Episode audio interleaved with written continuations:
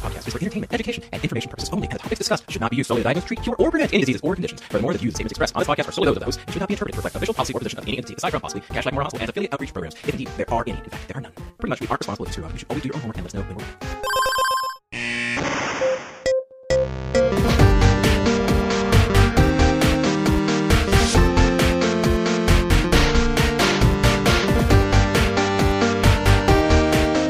Welcome back to the Curbsiders.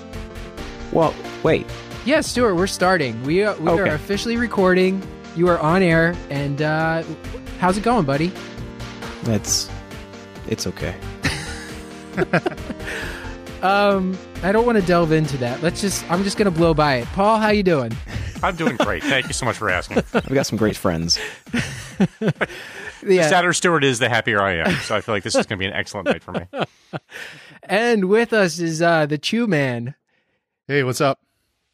Chris. Thanks. You're going to be kind of running the show here tonight. This is our second Journal Club episode. This is for May 2018 with some recent articles that we'll be going through. And uh, I'll kind of let you take it from here, Chris. If you want to remind people, since a lot, we probably have a lot of new people joining.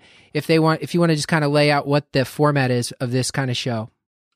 Today is our monthly edition of the Curbsider Journal Club, um, where we bring you the news that we find most interesting. This list that we have that we're going to talk about was called here by the Curbsider team, as well as um, some of our listeners that gave us great suggestions on Facebook and Twitter. The first part of the show includes our main review. We call these our hotcakes. Um, basically, we want to bring this knowledge food to your brain hole. Um, Of course, and uh, Just to be 100% clear, I did not sign off on this whole hotcake thing. I'm just putting that out there publicly. And uh, we'll usually we'll have one to three reviews. This time we actually do have three. Uh, we'll do sort of a pseudo deep dive on the subject. Um, and sort of give our whether we feel this is practice changing or not. The second part of the episode uh, will sort of be just sort of some really hot takes on some of the more interesting uh, news articles and journals that we thought that we found from the month. So the theme of our hotcakes or our main reviews today is um, hypertension because that's something um, all of us internists really like to talk about. So the first one, I think Matt's going to talk about ambulatory monitoring. Right. Yeah, this was from April 2018, New England Journal of Medicine. The author was Banegas et al. And uh, this is data from a Spanish ambulatory blood pressure registry. I thought it was a really interesting article. They they looked at uh, so first of all, there was around 64,000 patients, mean age of 58 years old.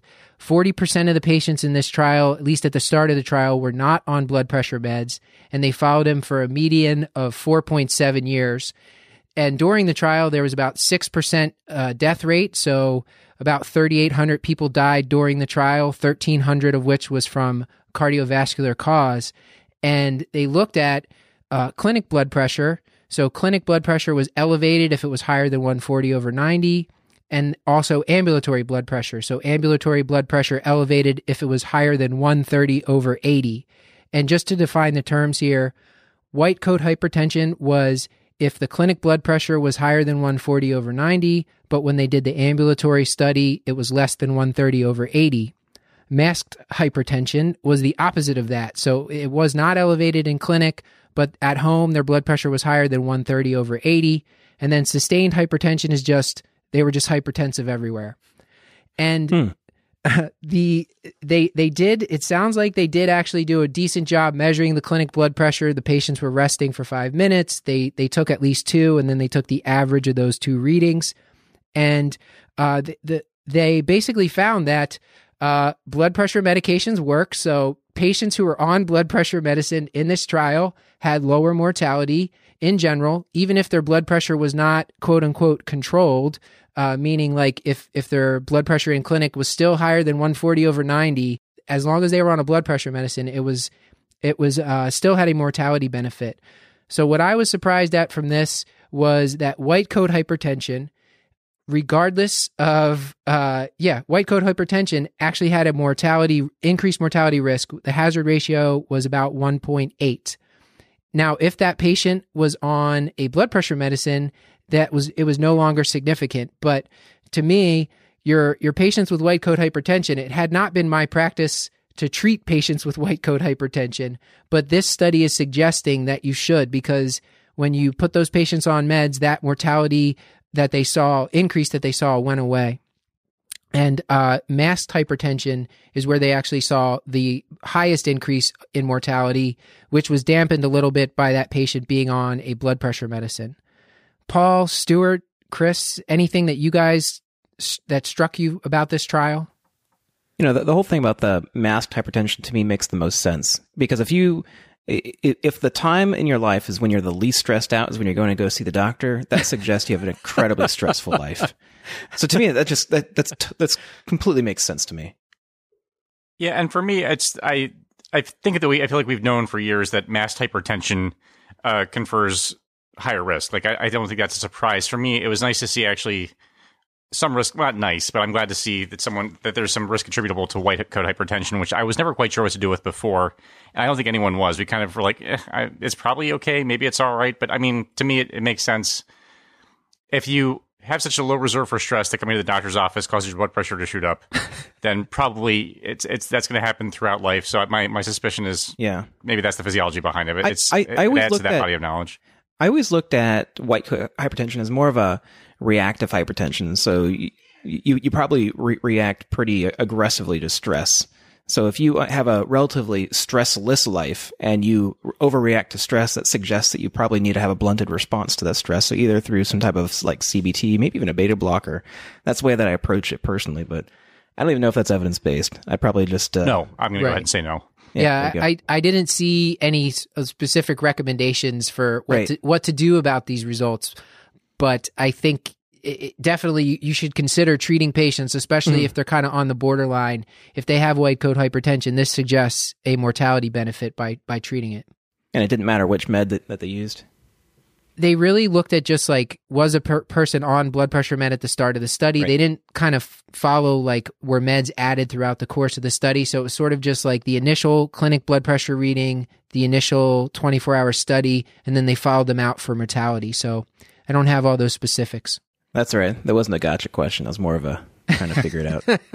I promise you, it wasn't a gotcha question. That's okay. All right. So, so in the end, does this change any of our practices? I mean, what are our takeaway points from this? Yeah, I, I, think it does. I think you you have to take white coat hypertension seriously, mm-hmm. and you should certainly have the suspicion for um, for masked hypertension. So if you see a patient that has uh, LVH, you know you should investigate there. Like if their clinics, if their blood pressure is not high in clinic, but you're seeing LVH on their EKG that you got for some who knows what reason, then I think you have to pursue that. Hmm. Stuart, how many hotcakes do you give this? How many do I give it? I think we have to toss that one over to Matt. I'd give this. this I'd give this at least a medium stack of hotcakes with uh, butter and syrup. Is that is that a thing? Yes, might lower your blood pressure. All right. Let's move on to the next one. Yeah. So, Stuart, I think you, you got the next one about blood pressure um, treatment strategies based on cardiovascular risks versus just regular blood pressure monitoring. Yeah. So, this one is a recently published article from uh, March of this year, is published in. Um, I, I never know what to call this. Where do, do you call it PLOS medicine? Think or, so. Yeah. So it, it's an interesting article. I don't think it's really practice changing. It looks at um, treating blood pressure under two different uh, strategies, either looking at the systolic blood pressure or looking at an internally validated model, a Weibull model. Uh, so it's a multivariate analysis model. Um, and then uh, establishing whether or not the uh, they would reduce the uh, number of events avoided higher with the uh, the standard blood pressure, the systolic blood pressure, or the uh, Weibull multivariate analysis model. So it, it, it's kind of a fancy way of saying they compared the CVD risk to standard blood pressure. And for the most part, so when we look at a blood pressure target of 140, it wasn't really statistically significant to look at the CVD risk, but anything over that suggested that if you went through, if, or if you applied their CVD risk uh, calculator or their, their CVD CVD risk model, um, would have treated less patients to uh, obtain the same number of avoided uh, major adverse cardiac events. So that's essentially what it boils down to. The problems that I have with the study is number one, I don't even know what model they're using or how they're applying the model. And when they applied the Framingham risk uh, calculator, the one that I typically use in clinic, it wasn't as impressive. So I'm not really sure how this would even apply to my practice, how I, I would use this Weibull multivariate model in my practice. I, I just don't understand. Maybe I'm missing something here. Someone help me. Now, Stuart, I have a question. How is this now? So they're looking at using cardiovascular risk estimation and then trying to decide like how to control someone's blood pressure. Is that right? Mhm.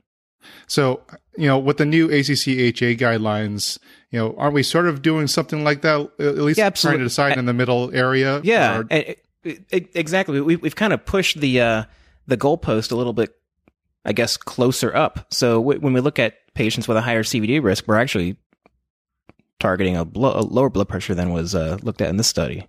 So instead of the 140, we're looking at 130. So I, I, I don't I, I don't think there's there's nothing in here that would change my practice whatsoever.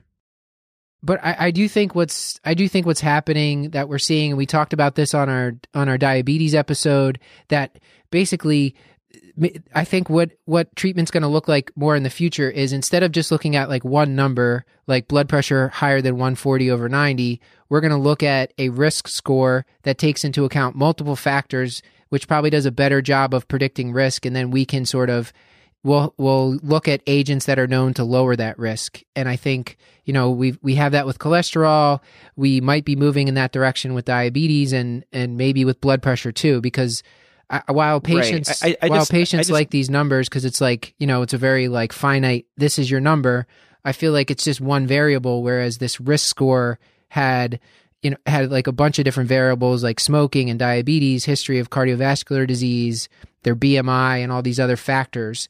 And they Mm-hmm. found it was almost like a more efficient way to treat, where they you treated less patients, but you prevented uh, more cardiovascular disease by, by this model. Right. So that, that so when you compared it to a systolic blood pressure of like 150, 150, when you yeah. when you compared it to the 140, it was less impressive. Exactly. In fact, it it, it did not they- approach yeah. statistical significance. And the subgroup so I, I think when you look at a lower blood pressure target, that it, th- this right now doesn't pan out. Now, ultimately, we'll be able, we'll be able to find out what this this you know wonderful magic bullet calculator is that you're talking about, but we're not there. This Weibull model is not it. So that that's kind of my take home point here. We are not quite there. I I agree. I just I think it's aspirational, Stuart. It certainly is. Certainly is. I'd like Well, some I, more. mean, I think it depends on how dogmatic about guidelines you want to be too. So yeah, the Weibull calculators uh, maybe not be the solution, but I, I, I agree with Matt that this is again more towards a risk based, individualized approach than just I'm going for this target because that's an easy number to remember. Like I, I think this is, I guess, more ammunition for more patient centered care as opposed to Yeah. just absolute absolutism based on measurements because I don't think that's an appropriate way to treat blood pressure. Yeah. I, I, I yeah. Certainly. So how many hotcakes, Stuart? That's the question. Yeah. Do you give this uh, even a short stack? I'll, I'll- Short I'll- stack. Right. Right. I'll, I'll give it a drive through. Drive through hotcake. Yeah. Whatever that is. all right. So, all right, let's move on to the next one then. Um, Paul, I think you got you got one that we're discussing the association of repeated measurements of blood pressure in the primary care setting. How long was Chris. that article? So I uh, I took the easy way out. Just chose the absolute shortest article I could go through. Uh, actually, and Good for you. one that satisfies my uh, my confirmation bias rather than you know actually having to read a lot of statistics. So this worked out great for me. But I, I um I looked at the associated association of repeated measurements with blood pressure control in primary care. It is a uh, a glorious two page research letter uh, to be found in JAMA Internal Medicine. I like how the uh, preview is, is one page. It's like literally half of the article. Yeah, I, I think Journal Watch the summary actually was longer than the article itself, if I'm not mistaken. um, but basically, so what, what these folks did is they um they set uh, a best practice advisory into the electronic health record. They set up this alert that would go off. So if the initial blood pressure was greater than 140 over 90, it was supposed to alert the practitioner to repeat the blood pressure in the office, and then and then theoretically they did that. And so they looked at 38,260 patients um, that made 80,864 primary care visits. And at over 30,000 visits, the initial blood pressure is greater than 140 over 90. And so that prompted a repeat. And basically, the, the long and the short of it is what they found is that the, the repeat measurement was um, significantly lower than the initial measurement. And so, as I think the mean, if I'm not mistaken, was somewhere in the neighborhood of 8 millimeters systolic, um, the repeat measurement being lower than the initial measurement, which again, this article appealed to me because this is consistent with sort of my own practice where I feel like people are kind of hustled into triage and maybe the blood pressure is not taken exactly according to Hoyle. And then maybe I do a, a little bit, um, I'm trying to think of a diplomatic way to say this. Chewing. Yes, yes. I talk with my, my sweet, sweet baritone and calm the patients down, and they're sitting there, and I um, don't let them talk to me when I'm measuring it because it's a chance for a sweet silence. And so maybe I, I, get a little bit lower pressure reading that way. So it's it kind of it's consistent with with my own practice. So like I said, this sort of confirms a bias that I already sort of had. Um, they do mention that this effect is even accounting for regression to the mean. So you would expect that a, right. a repeat blood pressure measurement would be closer to the number that you want in any case, but this actually is more than that. So, in terms of whether or not this would change my practice, no, no, no is the short answer. And then in terms, it's like I said, it's two pages. I don't know if I mentioned that this article is two pages. So, so uh, I, I, you know, they didn't really delve you just into want to read it verbatim. How consistently that they actually that they actually followed through and repeated the blood pressure measurement. I don't. I, I suspect they're in my own practice. I feel like there's a little bit of confirmation bias. Like I'll get a blood pressure reading that I like and then stop checking. You know what I mean? Like if it's higher, yeah. then I won't I'll just keep checking it until it's a number I like, which is probably not the best way to do it. And I, I don't know if there's any way to to make sure that didn't happen in, in these particular circumstances. Now, now, Paul, I have, I have a question. So, you know, our re- the recent sprint trial, which, you know, a lot of our blood pressure guidelines seem to be based off nowadays, you yes. know, they had repeated multiple blood pressure readings and did the average, right? So, and in which way, how does that relate to the, the discussion here on this, with this, with this uh, article? I don't think I understand your question. Oh, hmm. well, so with the sprint trial, I mean, they they they took multiple measurements and, and did the average of that of those blood pressure ratings, didn't they? And um, so they, you know, basically a lot of our guidelines are based on repeated blood pressure measurements now. So it seems reasonable that you know this is probably what's going to start happening. Hopefully, this is what's going to be standard of care. Sure, except in this case, they only did it for hypertensive patients. So I, yeah, you know, so I'm not sure. Yeah there's someone could have come in with a normal blood pressure so, and then checked it twice and it would have been higher. Right. So if you count, yeah. yeah. if you account for regression to the mean and you choose a hypertensive population, probably by definition, most of those patients are going to have elevated blood pressure at least initially. Uh, well, except unless you're good at treating blood pressure, which apparently I'm not, which I'm disclosing now. And then you would expect the second to be a little bit lower. So there's, it's, I feel like there's no surprise here. I so for me, I would give this uh, not that you asked. Uh, I would give this one delicious hotcake um, because I, I, think it's interesting. I think it's kind of valid, but it leaves me wanting like a lot more. I feel like it's. I, I, I don't know if I mentioned this at the at the outset, but this is two pages long, um, and so I, I would like to actually know how consistently this was done, how often they repeated the measurements for whom. Like I just I don't I wasn't I didn't get a sense of the internal quality control with this particular study, and I think just by dint of they didn't have space for it. I think so they said actually like thirty six percent of the patients in this study had a repeat blood pressure if it was high on the initial time. Yeah, I think that's right. And so we we mentioned regression to the mean a whole bunch of times, so I feel like we should just kind of mention. So it, regression to the mean just sort of talks about patients in general patients that get enrolled in studies tend to be sort of outliers that have like right. numbers that are far outside the normal range and just sort of by chance if you keep checking blood pressures those people are going to tend to drift back towards the kind of average right it you know and that's what regression to the mean is so that's what they're saying here like if you happen to check a blood pressure and the first one's high chances are if you keep checking it's going to kind of come back towards a more normal uh, range or what is the the average range. So, yeah, Paul, so what do you uh, think? How many hotcakes? Uh, one hot cake out of how many? Like one. how many hotcakes come in a stack? I think we should figure know. this out. Seventy-five. Six. Six. I okay. Just, I want to go on the record again. Six. I really feel this is a flawed rating so, system. So I, I think I think a short stack is three hotcakes, and uh, and and a full stack is six hotcakes. Chris, can we agree on that? Uh, I agree. Okay. I thought it was going to be like, whose line is it, anyways? All right. I think, points. I think we beat this uh, to death now. Um, let's. Uh, so, darn it! I had a question. What? Oh, question? No, no. It, it, was. It was kind of just a. Um, oh, oh, by the way, what do you think blood pressure um, checking is going to look like in ten years in in the in practice? Like, where do you it's think going to look like go? sprint trial? You think so? Yeah.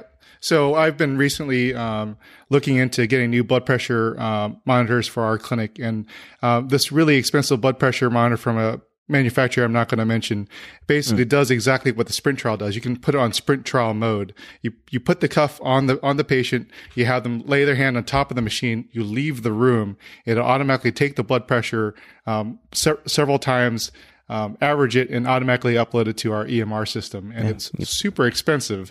Um, Flash some pictures of the Sistine sort of Chapel, what, play some Tchaikovsky in the background.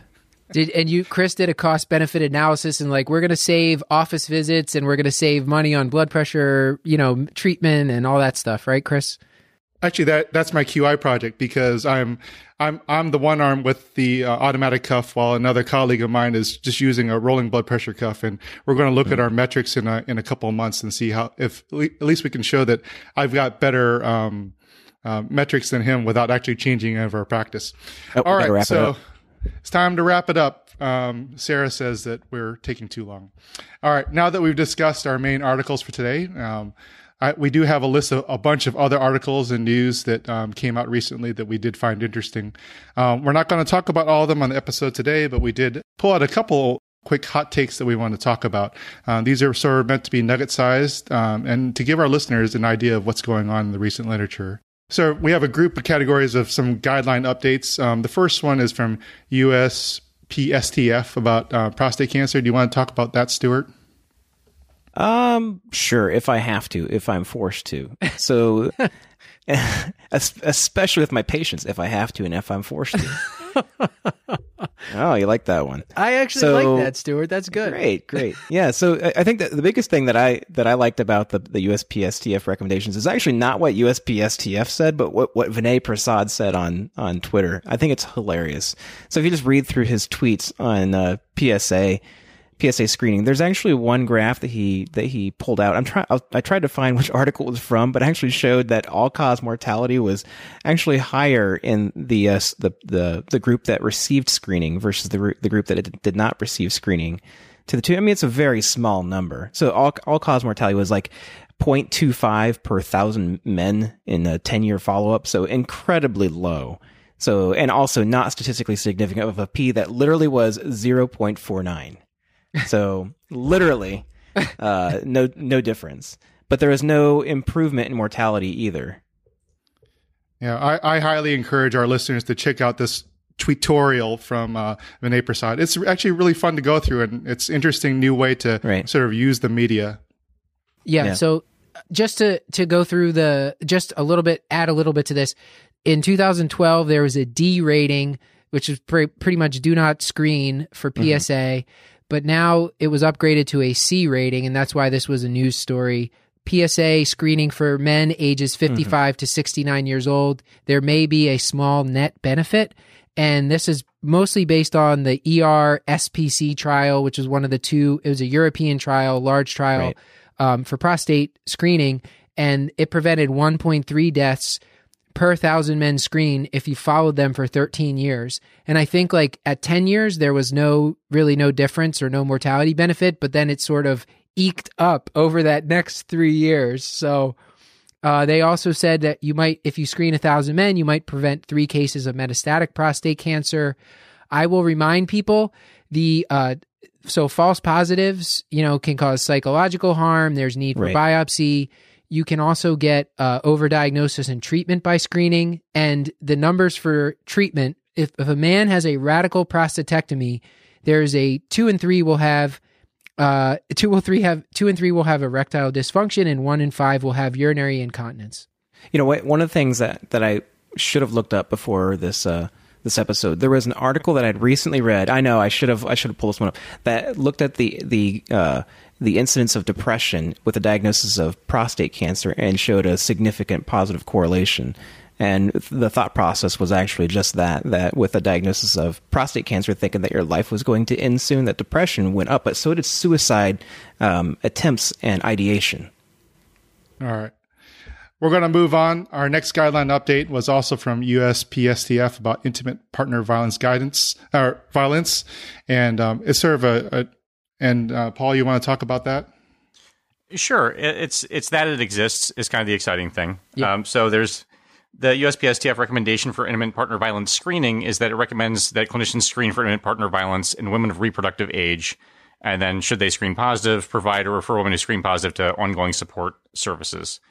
Um, things to bear in mind is that they don't really specify a screening frequency.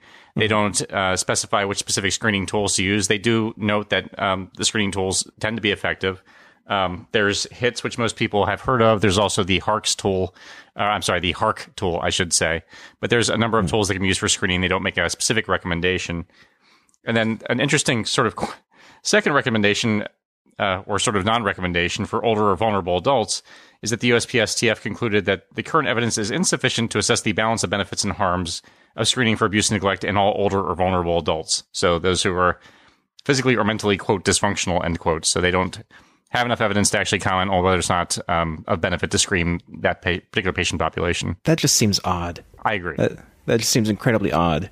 I, have had several patients who I've had to refer for uh, for elder abuse. Now, Paul, these aren't like the final recommendations yet either, right? These are still in. Correct. These are still the draft, correct? That's exactly right. These And are I still the would- draft Yeah. phase. I, I would just recommend uh, just thinking ahead to listeners. If you are going to screen for intimate partner violence, before you start doing that, you should have some sort of a plan in case you get a positive screen. So talk to your social worker uh, before you before you do that. And and I think we should move on. Sounds good. All right. So we do look at some of the news that are in the lay media. Um, the, one of the big ones that came out in the last month is that basically people said alcohol is slowly killing you. Now, Stuart, you want to talk a little bit more about this one? I think that was Matt's. Oh, Matt, did you want to talk about this? Yeah, so this was from April 2018 from the Lancet. The the head author was Angela Wood and this was this was looking at almost 600,000 patients from 83 prospective studies. no. And what I thought was interesting here is that in in the UK, uh, both men and women can drink have eight drinks per week. That's their recommendation. But in the U.S., for some reason, we only give uh, women can only have seven drinks per week, and men can have twice that. So I just you know That's thought that was interesting. You know, not, not sure what that's about. But basically, what this was looking at is all cause mortality. Anyone who was consuming more than 100 grams of alcohol per week, which is about seven drinks, would would have an increase in mortality. And so at age 40 years old, if you're having more than 100 grams per week, they predict that's about a six month decrease in your life expectancy. Wow. If you're having more than 200 grams per week, that's a one to two year decrease in life expectancy. And if you're having a whopping 350 grams, which by my calculations is roughly 24 drinks, so a case of beer a week, then that's a four to five year decrease in life expectancy. And the younger you are, the bigger decrease in life expectancy. So, So, 100, 100 grams. I just did the calculation. Unless I'm completely wrong, that's less than a six pack a week. That's well, it's 14 you know, grams fi- per drink, I think, something like well, that. Well, so five five percent alcohol. So it's five percent times 355 ml. It's 17.75 grams. 100 divided by 17.75 is 5.6 drinks per week. Yeah. So so don't drink uh don't drink a drink every day. And yeah, the other thing is there was a study earlier this year that we can also link to that cognitive decline seems to be even for moderate drinkers, cognitive decline seems to be more prevalent when you follow them out. So All right, time to Makes move sense. on. Sarah's telling me that we need to move on. So um, we have a couple articles talking about DPP4s. I think this is an interesting one for most of us. I think Stuart, you you had some um, interesting comments on this one. Yeah, I mean, th- th- this is this is great because uh, so th- this is an article from. Uh, uh, I'm I'm sorry, I'm- I'm throwing off here by reading some of these these these texts. So this is from JAMA. So this is uh, it, it, it's looking at GLP-1 receptor agonists, the DPP-4 inhibitors, and the SGLT2 inhibitors. I, I so I just ca- all right. Cards on the table. I love my GLP-1 receptor agonists, and I love my SGLT2 inhibitors. I do not necessarily like my DPP4 inhibitors. And this kind of confirms my concerns. So the DPP4 inhibitors do not, it, it does not tend towards improvement in any kind of mortality. When you look at the, the uh, SGL, SGLP1 receptor agonists and the SGLT2 inhibitors, on the other hand, we have a lot of data that actually suggests that there is a mortality benefit with these medications. And I, I wish we were able to look at these medications as formula, f- formulary, um, uh, choices for a- lot of our patients because unfortunately I have to, I, I don't know about you guys, but I've got to jump through several hoops just to get SGLT2 inhibitor approved. A GLP-1 receptor agonist is also very difficult, but when you look at the actual cost, say like for the metformin sitagliptin combination, it's very expensive and, and, and is on par with some of the GLP-1 receptor agonists. So I don't understand why um, at least with some of the formularies that I work with, that these are considered to be uh, more of a first line medication when compared to the SGLP, uh, the SGLT2 inhibitors and GLP1 receptor agonists. My gosh, that's a lot of. I think I think I really do do think these formulas are going to change now that once Right. um, people read these trials and it becomes more ex- more, more um, accepted. Yeah. Now, do we want to talk about the second DPP4 article Yeah, I, I just wanted to point out that the the meta analysis Stuart was referencing, they looked at both SGLT2 and GLP1 Right. versus control, which could be, you know, a placebo or just Mm-hmm. kind of standard therapy, or versus the DP the DPP4 head to head. And So they that, that was yeah. the association between SGLT2 inhibitors, GLP-1 receptor agonists, DPP-4 inhibitors with all-cause mortality in patients with type 2 diabetes, published in JAMA, April 17th, 2018. Bam! Okay. All right, we'll move on. Okay. The other the other thing that I wanted to just mention about DPP4 is this was I believe this was from the BMJ and this study I'll I'll tell you it's not going to be practice changing. I just thought it was interesting. The background here is that uh, low levels of DPP4 enzyme, which is kind of ubiquitous. It's not just involved in, in diabetes uh, or the GLP-1 metabolism, but basically low DPP4 enzyme has been associated with increased IBD activity. So they looked at this like set of 141,000 patients over 18 years old with diabetes, some of whom had been exposed to uh, DPP4 inhibitors, and they found that there was actually an increased risk of IBD events. I will say that over 552,000 patient years of follow up, there was only 208 IBD events, and you know, That's not- crazy. So. It, to me, this was not really practice changing. It was just interesting. I didn't know about the association of the low enzymes and IBD. What I loved about this is that it was published in the BM Journal. All right. Now on to um, a couple articles about life in medicine. The first one is an article that I actually lear- recently learned about during a, a grand rounds talk that I went to about the association between teaching status and mortality in U.S. hospitals. I think Stuart, you read a little bit more about this. Yeah, uh, well, I'm not sure if I read much more than you guys aside from just scanning a little bit closer.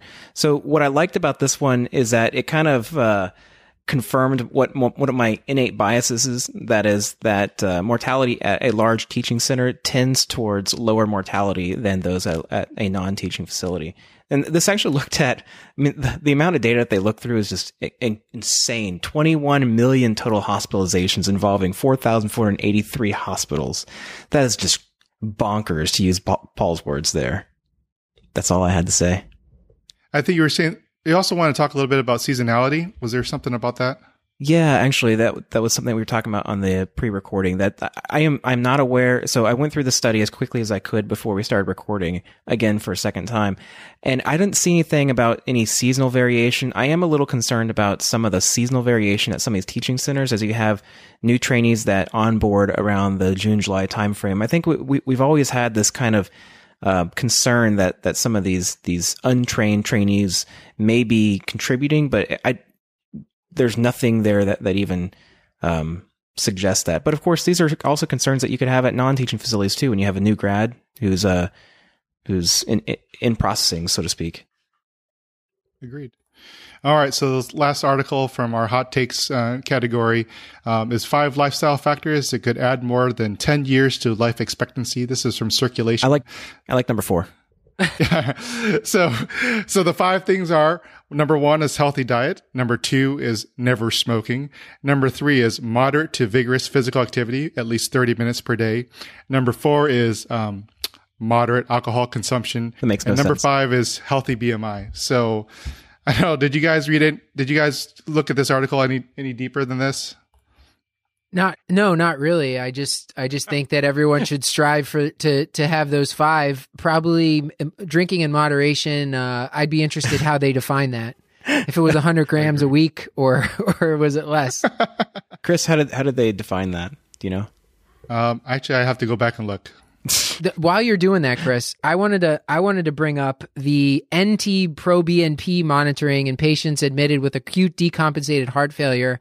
I I was sad that this appears to not work. You know, I I had uh, I, I had heard some people do this for their practice where they basically admit a patient, check a baseline NT pro BNP, diurese the heck out of the patient, and then kind of once it gets back to their quote baseline, almost like we do with a dry weight, uh, they they discharge the patient. And it turns out that did not have any sort of benefit for mortality or rehospitalization. And I they looked out to six months. So sad to see that one did not work. Now, th- Isn't that one of the new recommendations though for systolic heart failure? I thought that we covered this. I thought like that was at actually something discharge? No, I think it's it's really. I think the recommendation there, and I'd I'd have to go back and look was was it, just to check it because it shows that there is a high risk of mortality in patients where that's elevated. And actually, there was another article looking at just BNP over BNP, not NT bro, pro BNP, but any elevation in any patient uh, was associated with increased mortality, even Right. if the patient didn't have heart failure. Now, th- this was this was to look at NT proBNP guided therapy during hospitalization. During so this isn't not hospitalization. right. So, and, and we we know that there's several conditions that certainly cause a lower than normal NT pro, uh, pro BNP that could affect. You know, I, I think this this just su- suggests that at least for clinically decompensated heart failure, you have to follow them clinically, not necessarily follow their NT pro BNP. I don't think that that's practice changing. Did it say anything about checking a a uh, either a BNP or a pro BNP at discharge and, and following that? That you mean like after discharge?